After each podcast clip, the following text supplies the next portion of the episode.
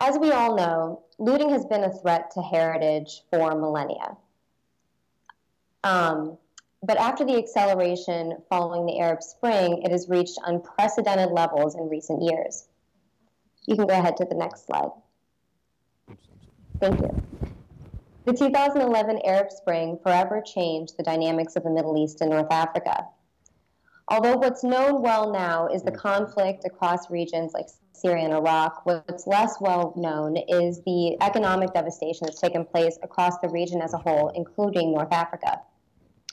All of these factors together have led to a significant acceleration in destabilization and cultural racketeering as people scramble for efforts to fund their families and their activities.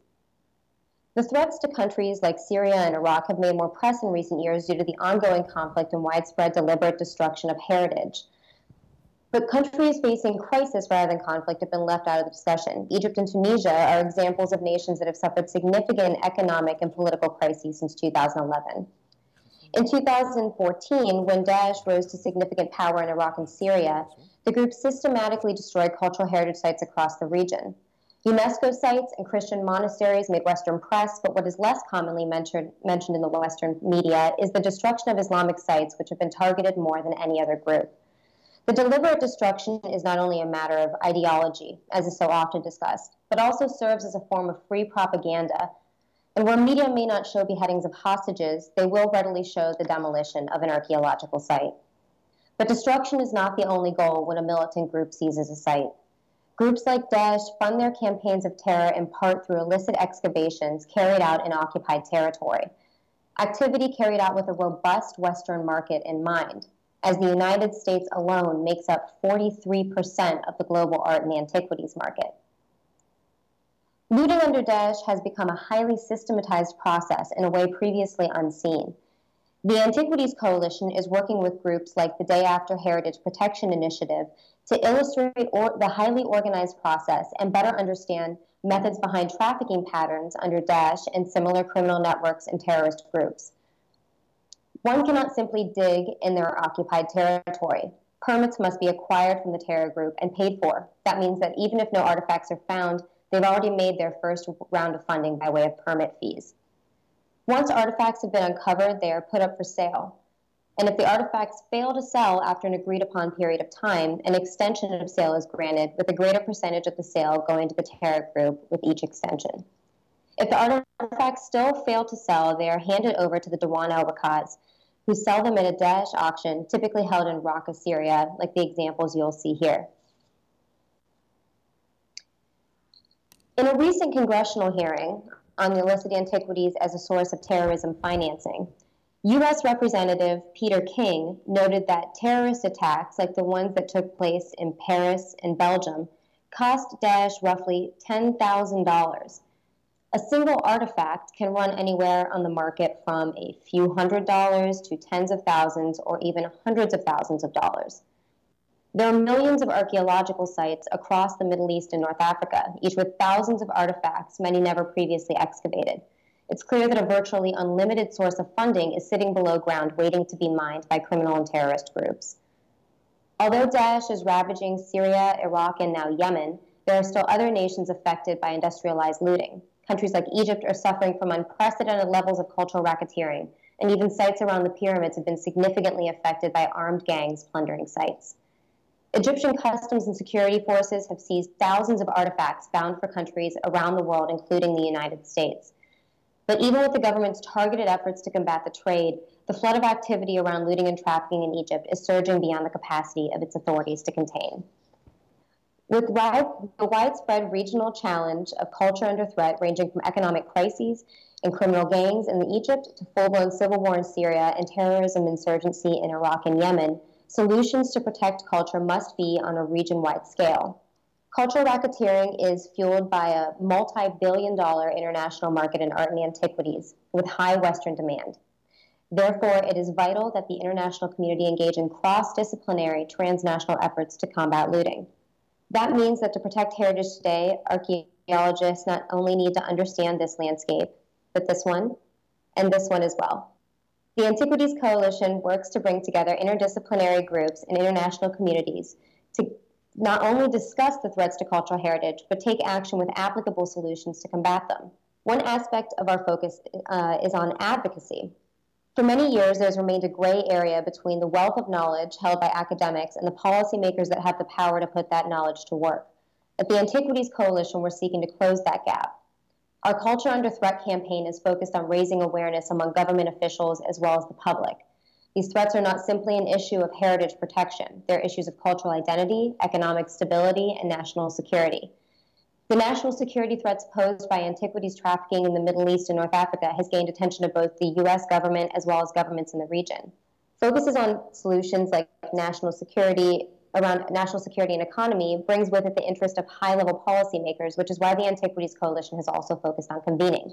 In September 2015, the Antiquities Coalition held a forum at the Asia Society in New York on the margins of the UN General Assembly meetings. The forum in New York convened diplomats and experts from business, government, heritage, and the art market to release a call to action to establish the Culture Under Threat Task Force. Seven months later, the Culture Under Threat Task Force released its comprehensive report on recommendations for the U.S. government.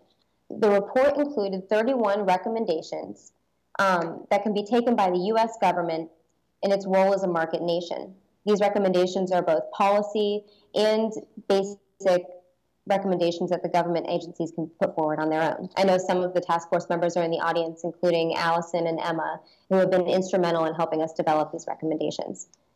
In May 2015, the Antiquities Coalition, in partnership with the Middle East Institute, UNESCO, and the government of Egypt, held its inaugural MENA Region Culture Under Threat Conference in Cairo. Foreign ministers and ministers of antiquities from 10 Arab League nations convened to begin steps toward active solutions in combating this issue. The conference concluded with the issuance of the Cairo Declaration, which called for the establishment of a regional task force to take action on these issues. The task force held its meeting last month on September 8th in Amman. As we convene the second annual Culture Under Threat Conference in Jordan in partnership with the Jordanian Foreign Ministry and the Middle East Institute. The meeting nearly doubled the attendance of countries from the previous year, with ministers from 17 Arab League nations attending the conference and issuing the Amman communique, along with an agreed upon action plan outlining five steps that the regional task force can take. The Middle East and North African Task Force to Combat Cultural Racketeering will release a source country focused task force report, much like the one released in April for the US that will re- contain recommendations for the countries to take in the region. The MENA task force agreed to begin their work by focusing in five key areas under an agreed upon action plan by the task force members in Amman. The first focus is capacity building. The MENA task force agreed to work with Border Patrol and Customs in their respective countries to organize a train the trainer program on identifying illicit antiquities. Additionally, they agreed to organize an annual, annual training program to be held in a mutually agreed upon country in the region for the task force countries' various Border Patrol and customs agents to promote cross country cooperation. The second focus is cultural MOUs. The task force agreed to share information with the relevant ministries in their home country about the ability to negotiate MOUs with demand country governments, including the United States, and actively encourage them to submit the necessary requests to formally initiate this process. They also agreed to submit a formal request to the Arab League to explore potentially initiating negotiations with demand countries on behalf of the Arab League members as a regional MOU. The third focuses on an information sharing mechanism. The task force agreed to consider creating a mechanism, such as a task force secretariat, that will serve as a clearinghouse for information sharing amongst the membership on issues such as upcoming antiquities auctions, major seizures, research on trafficking routes, training programs, and other efforts that would benefit from regional cooperation.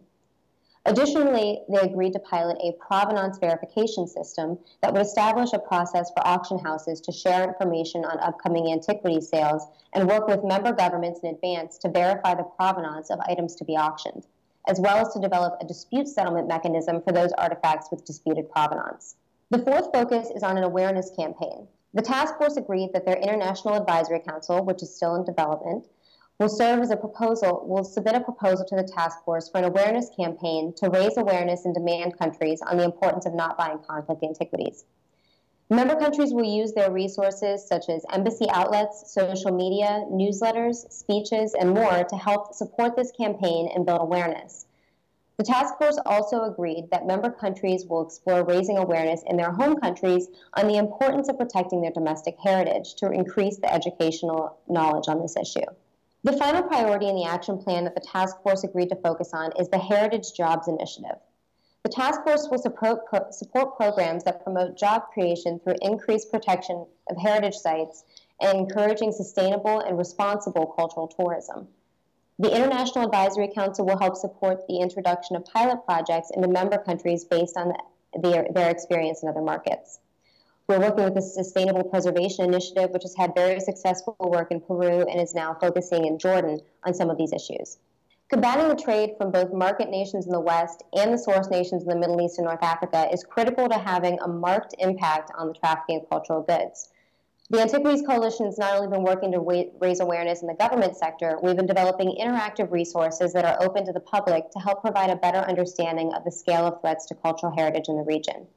The Culture Under Threat Map is one of our most comprehensive interactive resources. It illustrates all reported incidents of deliberate destruction across the Middle East and North Africa since the Arab Spring destabilization. By compiling information from activists, governments, media, and organizations like the great work done by the ASOR Cultural Heritage Initiatives, as well as our own research, we're able to provide a wide scale view of the destruction taking place across the region. The map only uses publicly available data to ensure no sensitive or potentially unknown sites are further exposed to illicit networks. The goal was to create a tool that was useful for academics as well as the public without creating a roadmap to sites. The dynamic nature of this map's ability is being expanded to focus on looting as well. We are currently in the process of developing a layer that focuses on incidents of looting and trafficking to further identify potential patterns in activity that can be useful to source country authorities. As part of our outreach to both policymakers and the public, we also strive to create other visual awareness tools like our infographics. The ones seen here were developed in collaboration with our partner organizations, the Terror Asymmetrics Project and the Day After Heritage Protection Initiative. Both of these infographics are also available in Arabic. Another infographic that has been particularly useful for the public is the souvenir infographic. Our checklist on how to avoid bloody antiquities when buying travel souvenirs was featured in In Style Travel, part of our efforts to bring these issues to a wider audience. So, as we move forward to bring the international community players together to protect cultural heritage, the role of archaeological activists, experts like yourself, and the public are critical in spreading awareness on this issue and having applicable solutions with a marked impact. Thank you very much.